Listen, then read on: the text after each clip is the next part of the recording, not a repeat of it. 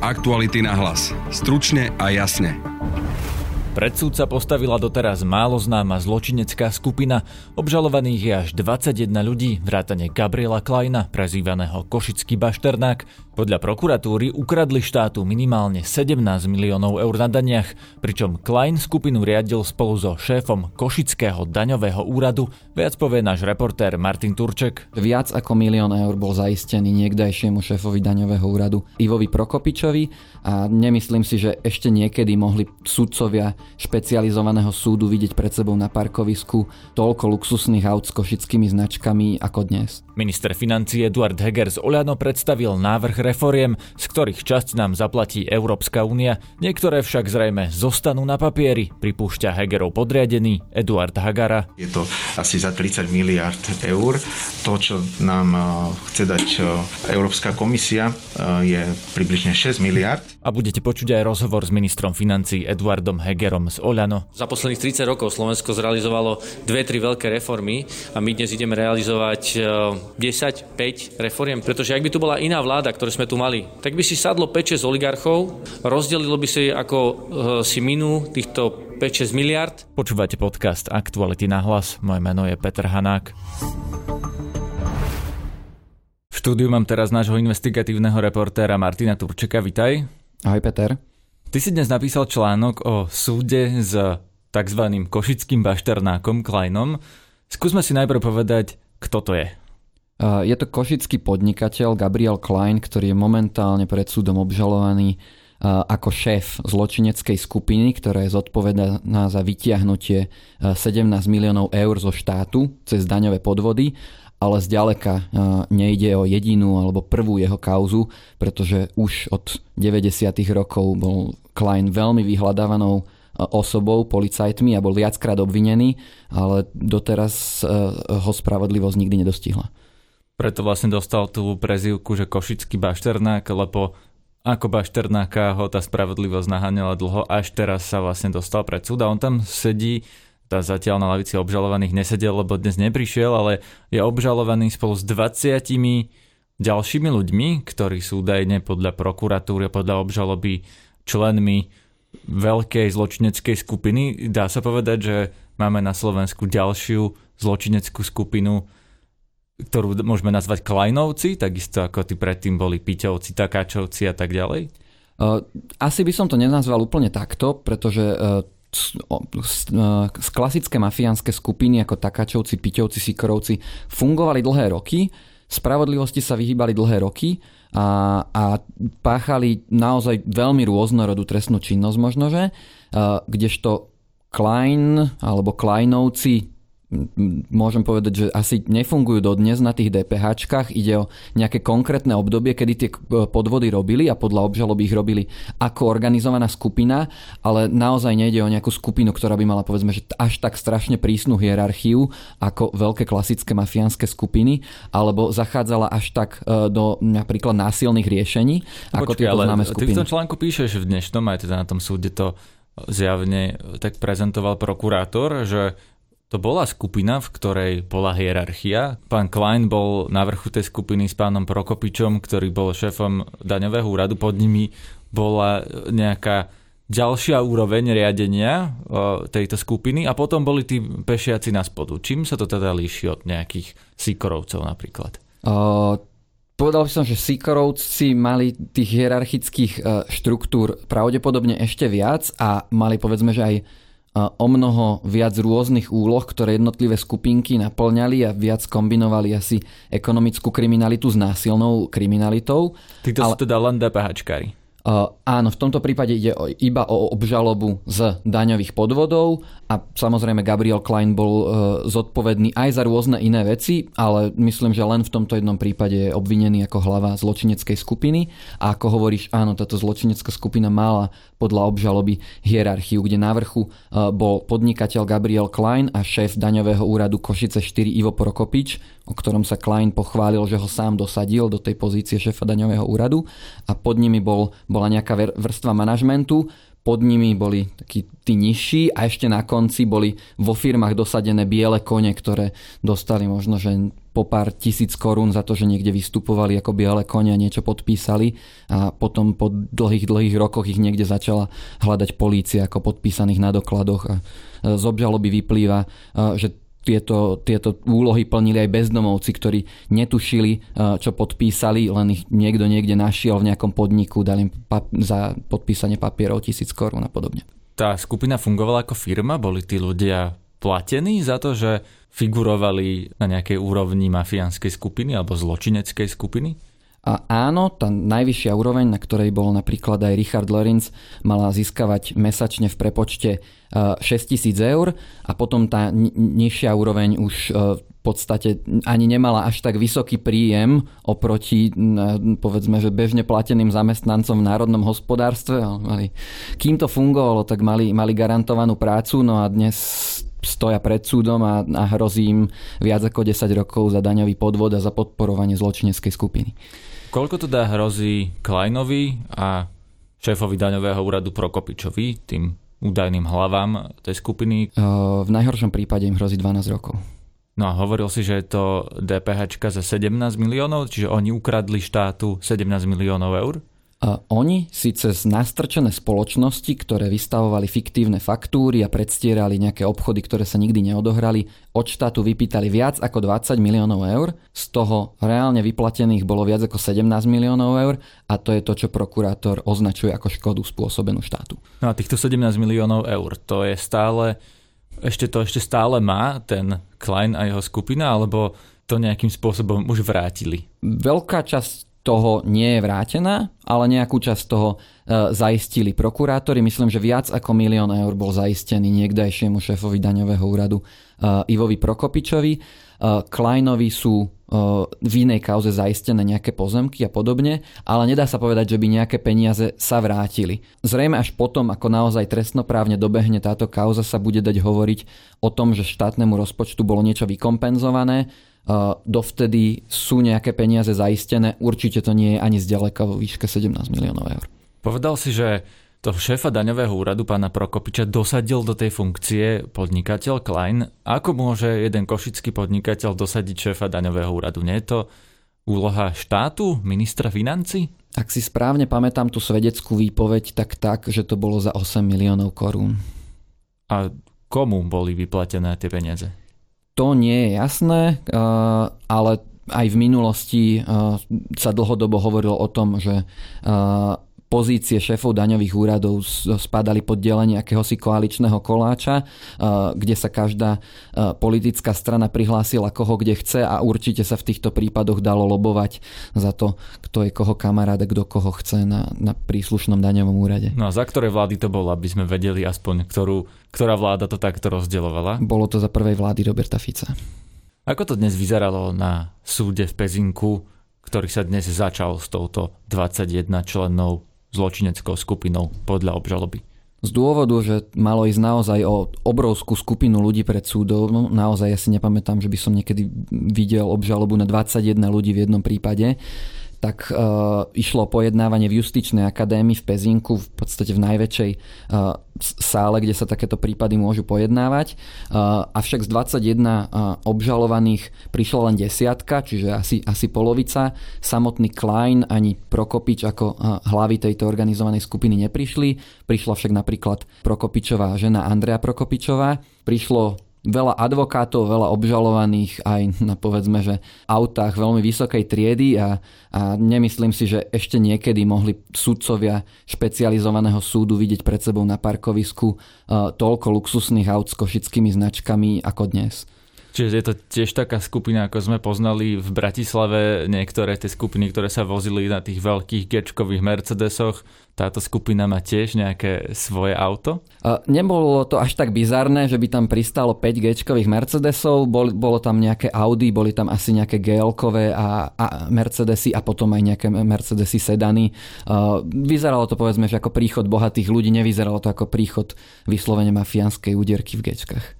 Ty si v tom článku dnešnom, ktorý aj čitateľ si ešte stále môže nájsť na aktualitách, napísal, že niektorí z tej skupiny sa chcú priznať, že chcú uzatvoriť dohodu o vine a treste s prokurátorom a teda, že nebude potrebné ich asi súdiť. Ako to je? Koľký z tých 21 obžalovaných sa priznávajú. Minimálne dvaja priamo na pojednávaní povedali, že majú záujem o dohodu o vine a treste. E, stále to však nemusí byť jasné e, o tej polovici obžalovaných, ktorí tam neprišli a ktorí sa k tomuto zrejme budú vyjadrovať až na nasledujúcich pojednávaniach. Vieme, k čomu sa tí ľudia priznali? Či naozaj k tým 17 miliónom, alebo sa priznali možno aj k niečomu inému, či vypovedali na tých ostatných? To momentálne nevieme. Na prvom pojednávaní sa zatiaľ iba čítala obžaloba. Pojednávanie určite budeme ďalej sledovať. To bol investigatívec z Aktualit Martin Turček. Aktuality na hlas. Stručne a jasne.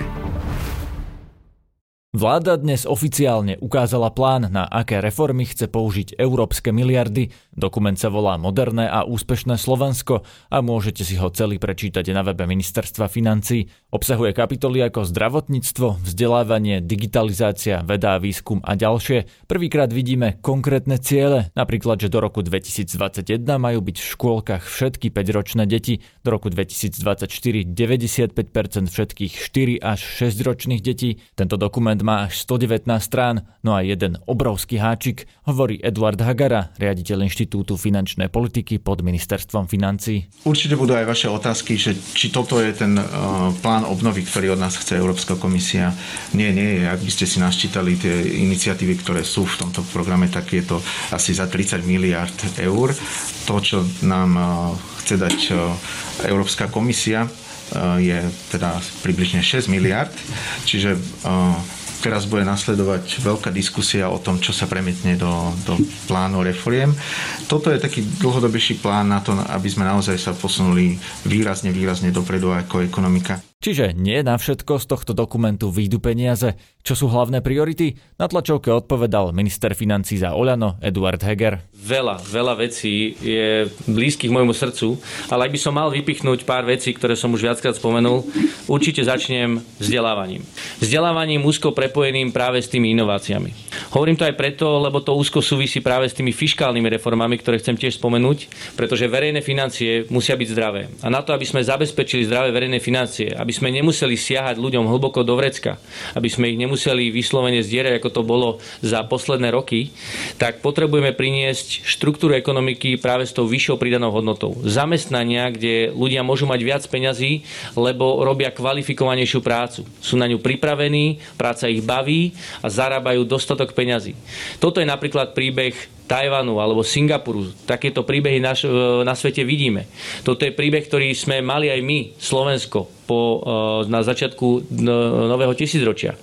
Ale ako som povedal, Slovensko tým, že nepracovalo ďalej na tých reformách, neaktualizovalo sa, keď tak poviem, neupgradeovalo sa, tak sme uviazli práve v tej pasci stredného príjmu. My sme začali stagnovať, my sme prestali dobiehať vyspelé krajiny napriek tomu, že Európska únia liala peniaze cez eurofondy do Slovenska. Tie peniaze sa stratili a, a sú fuč.